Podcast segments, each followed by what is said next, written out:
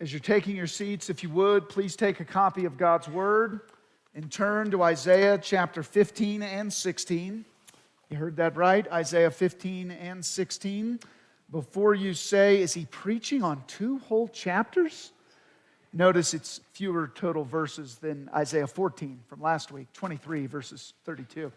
But in all seriousness, today, when biblical literacy is in decline in almost every corner of the world, we need more Bible, not less. So, one more comment almost every place name we'll read here is in Moab, Israel's neighboring country to the east, southeast. It's okay if you don't know anything else about their locations as we read those names. All right, with that, let's hear now God's holy, inerrant, and inspired word. An oracle concerning Moab. Because Ar of Moab is laid waste in a night, Moab is undone. Because Kir of Moab is laid waste in a night, Moab is undone. He has gone up to the temple and to Dibon, to the high places to weep over Nebo and over Medeba. Moab wails. On every head is baldness, every beard is shorn. In the streets they wear sackcloth, and on the housetops and in the squares everyone wails and melts in tears. Heshbon and Elealeh cry out. Their voice is heard as far as Jahaz. Therefore, the armed men of Moab cry aloud. His soul trembles. My heart cries out for Moab. Her fugitives flee to Zoar, to Eglath Shelishiyah. For at the ascent of Luhith they go up weeping. On the road to Horonaim they raise a cry of destruction. The waters of Nimrim are a desolation. The grass is withered, the vegetation fails, the greenery is no more. Therefore, the abundance they have gained, in what they have laid up, they carry away over the brook of the willows. For a cry has gone around the land of Moab. Her wailing reaches to Eglaim. Her wailing reaches to Beer Elim. For the waters of Dibon are full of blood. For I will bring upon Dibon even more, a lion for those of Moab who escape, for the remnant of the land. Send the lamb to the ruler of the land, from Sela by way of the desert to the mount of the daughter of Zion. Like fleeing birds, like a scattered nest, so are the daughters of Moab at the fords of the Arnon. Give counsel, grant justice, make your shade like night at the height of noon. Shelter the outcast, do not reveal the fugitive. Let the outcasts of Moab sojourn among you, be a shelter to them from the destroyer when the oppressor is no more and destruction has ceased, and he who tramples underfoot has vanished from the, the land, then a throne will be established in steadfast love, and on it will sit in faithfulness in the tent of David one who judges and seeks justice and is swift to do righteousness. We have heard of the pride of Moab, how proud he is, of his arrogance, his pride, and his insolence. In his idle boasting, he is not right. Therefore, let Moab wail for Moab. Let everyone wail, mourn, utterly stricken for the raisin cakes of Kir Hareseth, for the fields of Heshbon languish, in the vine of Sibmah. The lords of the nations have struck down its branches, which reached to Jazer and strayed to the desert. Its shoots spread abroad and passed over the sea. Therefore, I weep with the weeping of Jazer for the vine of Sibmah. I drench you with my tears, O Heshbon and Elealeh. For over your summer fruit and your harvest the shout has ceased, and joy and gladness are taken away from the fruitful field. And in the vineyard no songs are sung, no cheers are raised, no treader treads out wine in the presses. I have put an end to the shouting. Therefore, my inner parts moan like a lyre for Moab, in my inmost self for Kir Hareseth. And when Moab presents himself, when he wearies himself on the high place, when he comes to his sanctuary to pray, he will not prevail. This is the word that the Lord spoke concerning Moab in the past. But now the Lord has spoken, saying, In three years, like the years of a hired worker, the glory of Moab will be brought into contempt, in spite of all his great multitude, and those who remain will be very few and feeble. Thus ends the reading of God's word. Grass withers, the flower fades the word of our God stands forever. Let's pray as we ask his blessings to bless his word. Let's pray. Heavenly Father, you're good and gracious and we are grateful to be your people. And Father, as your people, we need your light so that we might see light, so that we might see truth. Show us our sin, but show us our great Savior in this hour. We pray it in Jesus' name. Amen. What do you do when your neighbor's house is on fire? Do you run to help, to pull them out, to call 911, to let them spend the night or, or whatever? Do you ask yourself whether you can afford to help? Whether the extra groceries are going to exceed your budget or something like that. If that second set of questions sounds kind of callous and uncaring, I'd say good. But if we're honest, we've all probably asked similar questions at some point in a crisis. Well, sure, I want to help, but, but who's going to help me? As if the God who knows what we need before we ask is going to let us go broke as we lend a helping hand. Nonetheless, all of those questions might have been running through Israel's mind as they heard this oracle concerning Moab, their neighbor to the east, the southeast. Moab's house was on fire. Literally, well, maybe some of them were, because an Assyrian army was rampaging through Moab, sending her people running in every direction. And it seems that some of those Moabite refugees landed on Israel's doorstep. Should Israel help? Would they? And who would be Israel's help and hope? Because you know, Israel had her own problems. They too were scared of Assyria, who had already pillaged the northern kingdom of Israel, beginning the sad exile out of their homeland. Israel needed help. Israel's neighbor, whose house was on fire, needed more help. Could Israel's God be enough help for both of them? Let's take a look and see our first point this morning.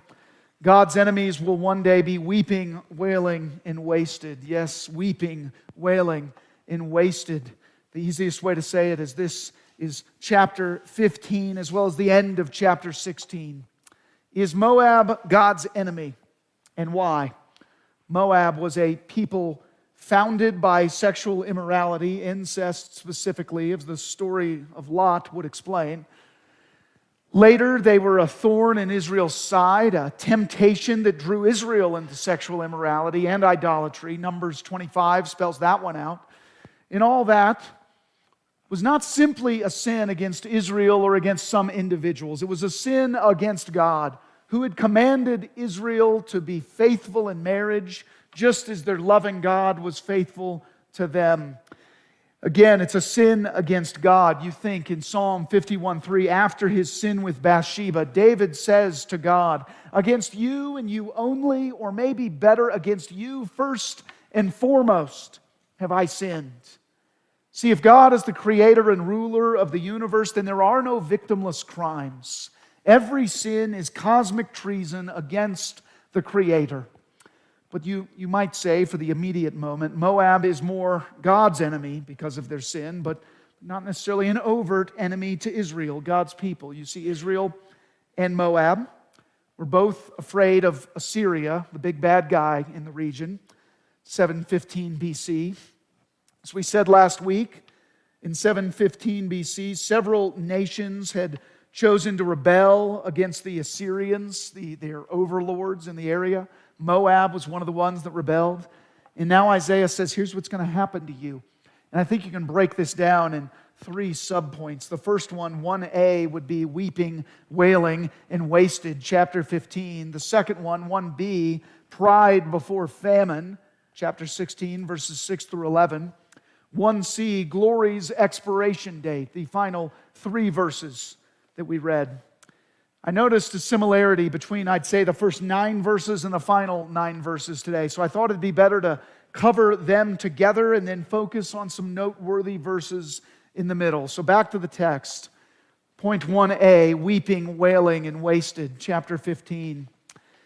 Uh, those are harsh words. Why do you use those in your outline? Well, you see some form of the verbs weep, wail, cry in most of verses 1 through 9 of chapter 15, except for verse 6, which talks about happy things like withered grass and desolation in the waters, except for verse 7, which mentions refugees fleeing with their possessions in hand, except for verse 9, which mentions waters full of blood and lions mauling the escapees. Except for verse 1, which mentions these two cities being laid waste, being undone. Let's read that, chapter 15, verse 1, an oracle concerning Moab. Because, of, because Ar of Moab is laid waste in a night, Moab is undone. Because Kir of Moab is laid waste in a night, Moab is undone undone. Same word as Isaiah 6 5. When Isaiah saw the Lord high and lifted up, he says, Woe is me, for I am lost. Some translations say, but it's the same word. Woe is me, I am undone. Undone, laid waste, cut off. I'm a dead man. All of those get the point across. And that's how Moab should feel. Their years of evil have brought this on judgment at the hands of God, courtesy of the Assyrians. People are running this way and that. One commentator says these string of Moabite cities, you know, all those names that you glossed over, it's okay. All those string of cities, there, there's actually no orderly progression here. One is in the north, one is in the south, one is in the middle. It's, it's scattered. It is as if, quote, a great cry goes up everywhere, filling the land from end to end. They're wailing because they know there's no hope. And yet, interestingly, they are not the only ones crying. The prophet, God's mouthpiece, says this in verse 5 My heart cries out for Moab. Her fugitives flee to Zoar, to Eglath Shelishiyah, for at the ascent of Luhith they go up weeping. On the road to Horonaim they raise a cry of destruction. But again, how does it start out? My heart cries out for Moab. As someone says, we see God executing judgment with tears in his eyes. The holy God weeps because he must punish sin, but he does it anyway because he must, because he's holy. And then if we skip ahead to chapter 16, we see why God must, why he must. We see Moab's sin. Our point 1b, pride before famine. You see this in verses 6 through 11 of chapter 16. Look at chapter 16, verse 6 with me. We have heard of the pride of Moab, how proud he is, of his arrogance, his pride, and his insolence. In his idle boasting, he is not right pride before the fall, but in this case, the fall is a famine. Mourn for the raisin cakes, it says in verse 7, because they're passing away. So are the other fruits of the vine, verses 8 and 9. For the fields of Heshbon languish, and the vine of Sibmah. The lords of the nations have struck down its branches, which reached to Jazer and strayed to the desert. Its shoots spread abroad and passed over the sea. Therefore I weep with the weeping of Jazer, for the vine of Sibmah. I drench you with my tears, O Heshbon and Elealeh, for over your summer fruit and your harvest the shout has ceased. And then verse 10 says, There is no more joy or gladness because the wine, the vine, is gone. And then verse 11, you see God seeming to mourn once again. Moab was prideful. How exactly were they prideful? How did it manifest itself? Maybe it was their prodigious output of wine or other agricultural products which were going away soon. Maybe that's what gave them such pride. I think that's less important for us than knowing this. You can be prideful about almost anything. hit me one day when I was in seminary. I told my friend Brad, you know, if I get some advanced degree, I might become prideful. But nothing is stopping me from being prideful right now. Knowledge puffs up, yes, but despising book learning in favor of common sense can be just as bad of an idol, sometimes leading you to ignore the plain implications of Scripture. We all have creeds, we all have theological conclusions, we all have world views.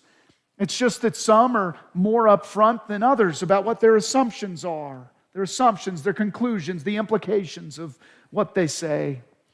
You see, don't despise more knowledge and learning. as if that alone will keep you humble. Instead, love the Lord with your whole mind and pray that He would keep your whole heart humble at the same time. Moab's pride, particular kind of pride, yes, but Moab's pride is what eventually led to her famine of wine and other goods. And, and Moab's clock was ticking, it says here. That's our third subpoint 1c glory's expiration date.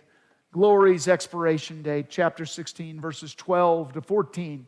This is the thematic summary and conclusion of this chapter, really, these two chapters.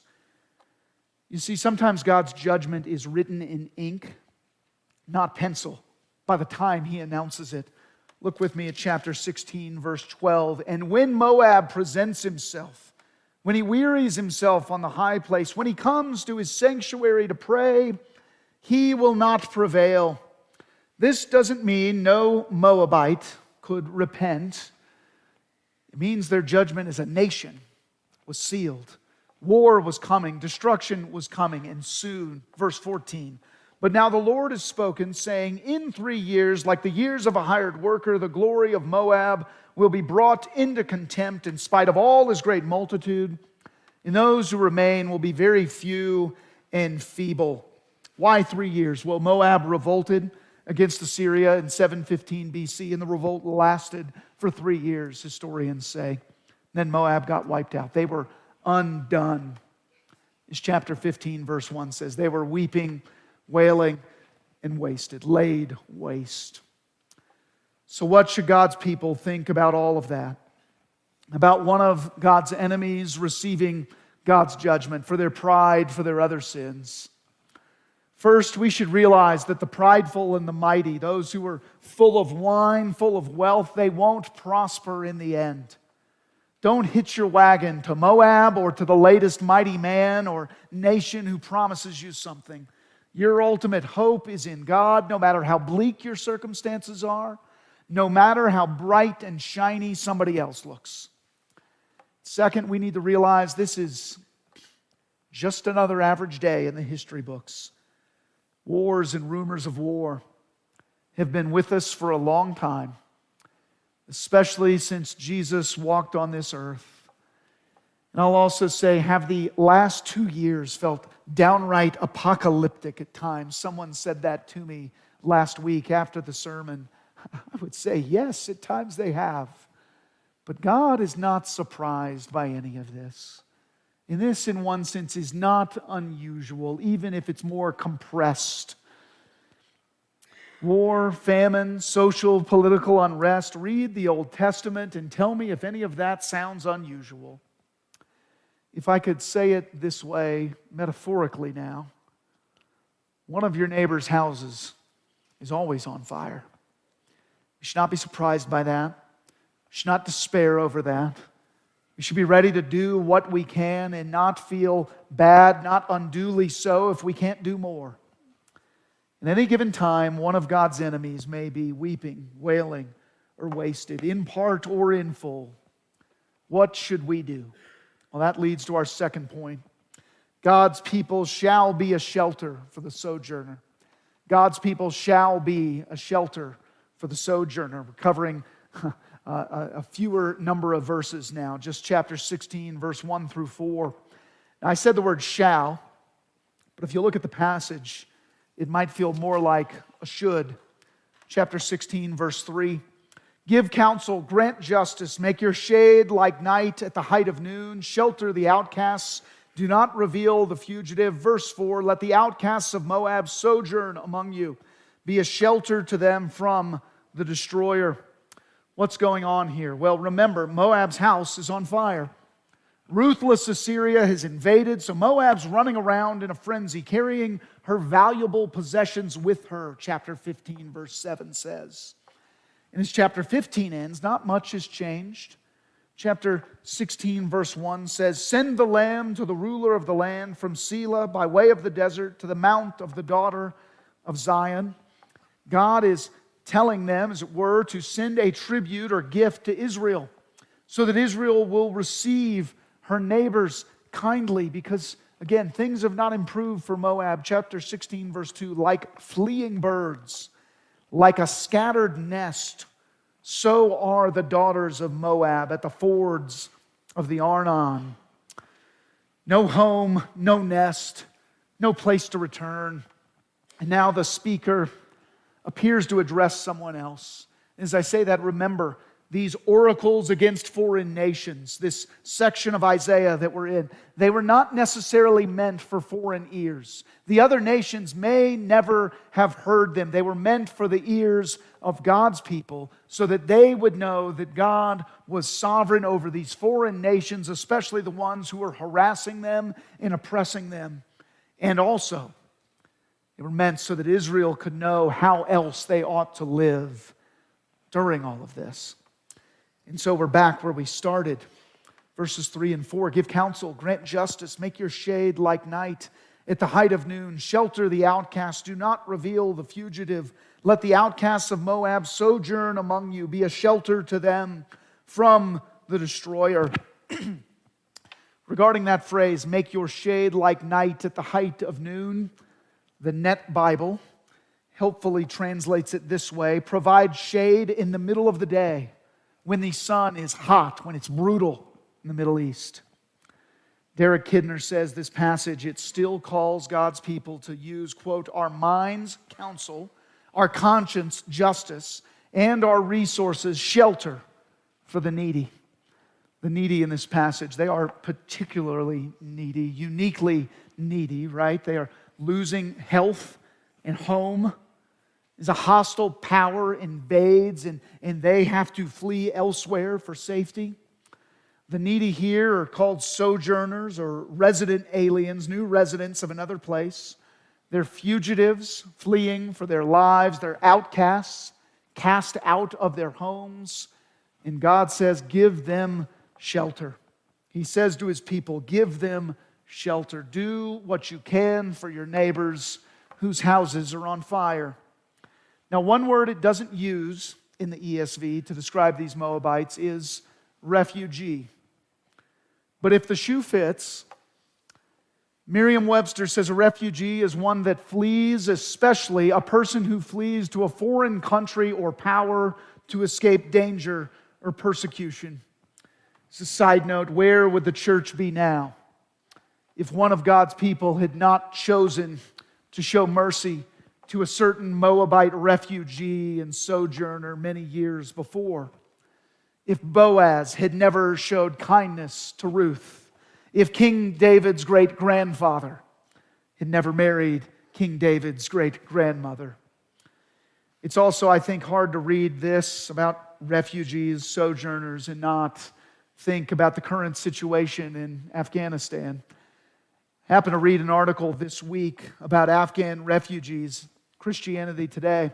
And first, it referenced another article by a high ranking Homeland Security official of the previous presidential administration who said this In general, refugees are among the most thoroughly vetted categories of immigrants admitted to the United States.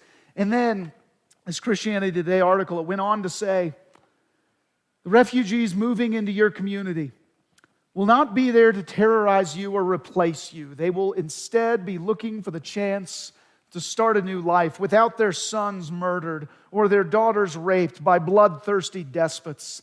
In that way, they will be like countless others who have found refuge here in the United States. You can see many of them at the 4th of July parade in your town. They are often the ones waving the biggest American flags and weeping with patriotic joy. Some of these refugees are your brothers and sisters in Christ. Some will be your future brothers and sisters in Christ. Let me clarify this article did not specifically reference Isaiah 15 and 16. I think it could have. Also, want to say there are differences, big ones, between 8th century BC Israel and 21st century America.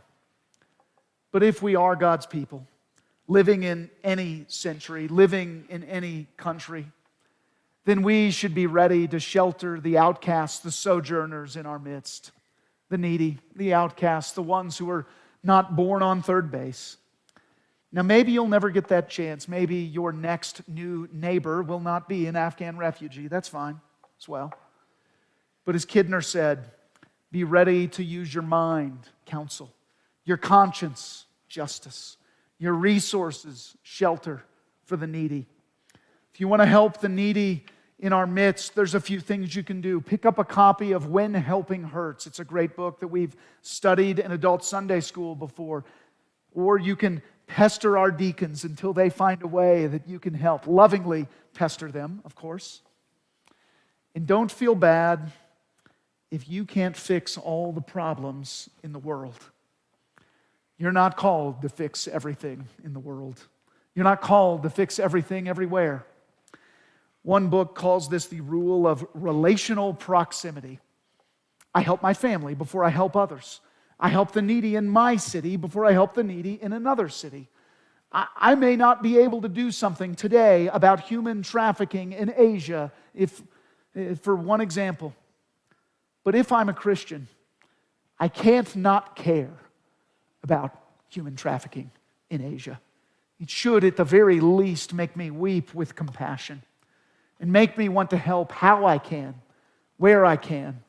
Maybe a helpful verse for us Galatians chapter 6, verse 10. So then, as we have opportunity, let us do good to everyone, and especially to those who are of the household of faith.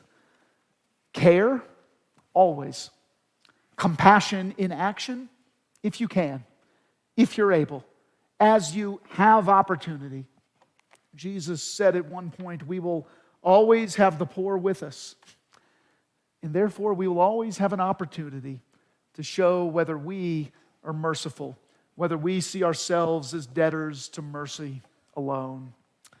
God's people shall be a shelter for the sojourner. We see that here for the needy as we have opportunity, especially for the household of faith. And what if, what if you might wonder, what if we pour ourselves out? What if we wear ourselves out for the sake of others? Well, that leads to our third and final point this morning. God's king shall reign in steadfast love and faithfulness. God's king shall reign in steadfast love and faithfulness. Just two verses, verses 4 and 5 of chapter 16. And you might notice, middle of verse 4, God sort of pivots. He pivots from Israel's call, God is calling them to help the needy, and now he pivots and he addresses a worry that they might have had. In verse 4, he starts by saying, Be a shelter to them from the destroyer. The destroyer seems to be the Assyrian army as a whole. They were running roughshod over the country of Moab. And then we see them again in verse 4, the destroyer. It says, When the oppressor is no more, and destruction has ceased, and he who tramples underfoot has vanished from the land. Verse 5 Then a throne will be established in steadfast love, and on it will sit in faithfulness, in the tent of David, one who judges and seeks justice and is swift to do righteousness. Think of the setting, the scene. Right now, there's an oppressor, a destroyer on the loose. So, right now, God says, Help however you can, be a shelter for the needy. And one day, he says, one day the oppressor will be gone. One day the white knight will come. Just when you think he's forgotten all about you, you will see the return of the king, and it'll be more glorious than anything Tolkien has ever written. Then a throne will be established in steadfast love. Steadfast love, two English words, it's one Hebrew word, hesed. Not just love, but steadfast love. Covenant loyalty is the idea here. The love that will not let me go.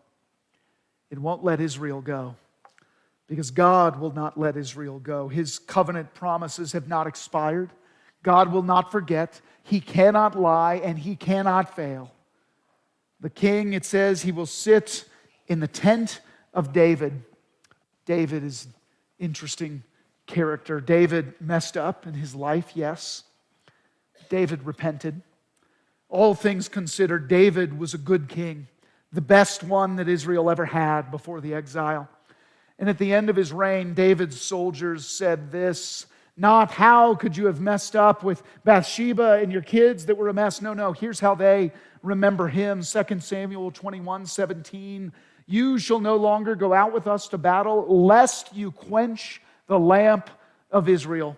In, the, in other words, you can't die because then our light, our hope, will be snuffed out. That's what they thought of when they thought of David. Excuse me. And so when Isaiah promises that this Davidic king will come again, when he says that in Isaiah 16, he is telling Israel the glory days are coming back and then some. Moab's glory was fading, chapter 16, verse 14, but Israel's was returning. They would have to walk through exile and back to find it, but it was coming back.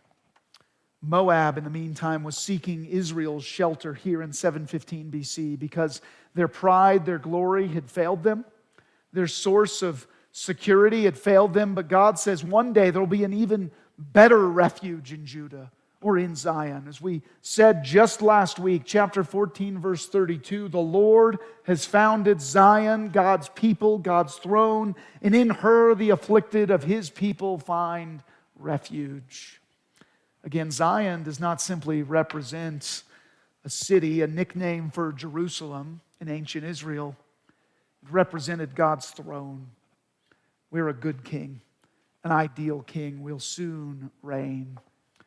And one day it won't simply be Moab who comes to God's people for help. As Isaiah has been saying all along, Isaiah chapter 2, verses 2 and 3, it says, All the nations shall come in. They'll come to God's city because God's city will be ruled by God's ideal king who reflects God's character. These words here, steadfast love and faithfulness, that are mentioned the beginning of chapter 16, verse 5, they're probably an allusion to Exodus 34 6, a foundational passage about the character of God. This is right after the golden calf incident when Moses and Israel and everyone are wondering if God will still be with them or not. And God appears to Moses and he says, verse 6 of chapter 34 the Lord passed before him and proclaimed, The Lord, the Lord, a God merciful and gracious, slow to anger, and abounding in steadfast love and faithfulness. Steadfast love and faithfulness, abounding in it. Moab's house was on fire, so they fled. As I said earlier, Israel needed help, but Israel's neighbor, whose house was on fire, needed more help. Could Israel's God be enough help for both of them? The God who abounds in steadfast love and faithfulness. Could he? Well, he would be for now. And when the oppressor was no more, oh, when that day would come, Israel, Moab, they, they, they would live to see another day. When the oppressor is no more, God would be enough then as well. Years later, a descendant of David arose through miraculous means to inherit David's throne. Jesus of Nazareth. He was merciful, he was gracious, he abounded in steadfast love, in faithfulness. He loved his neighbor, he loved God his Father.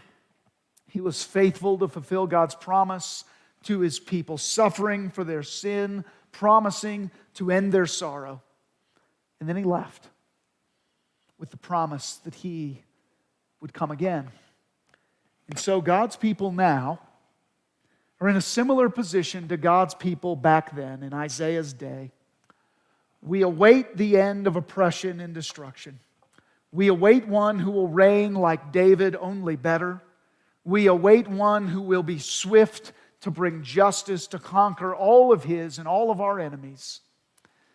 And in the meantime, sometimes it feels like our neighbor's house is on fire. Sometimes it feels like our own house is on fire. But God's word to us now is the same as it was to Israel back then. Help your neighbor as you have opportunity. And as for you, my people, who might be weary worried, think that I've forgotten you, help is on the way. Let us pray. God, our help in ages past, our hope for years to come. Would you show us once again that you are the same God yesterday, today, and forever? You have not changed. All of your holiness remains true, all of your might and your power that can swoop into a seemingly hopeless situation and deliver your people no matter the odds, no matter the enemy, no matter the circumstances. Oh God, show yourself to be that God to us today. Rise in our hearts. Fill us with hope, your hope. Help us to cling to your promises. We ask all this in the name of your Son, our Savior. In Jesus' name we pray. Amen.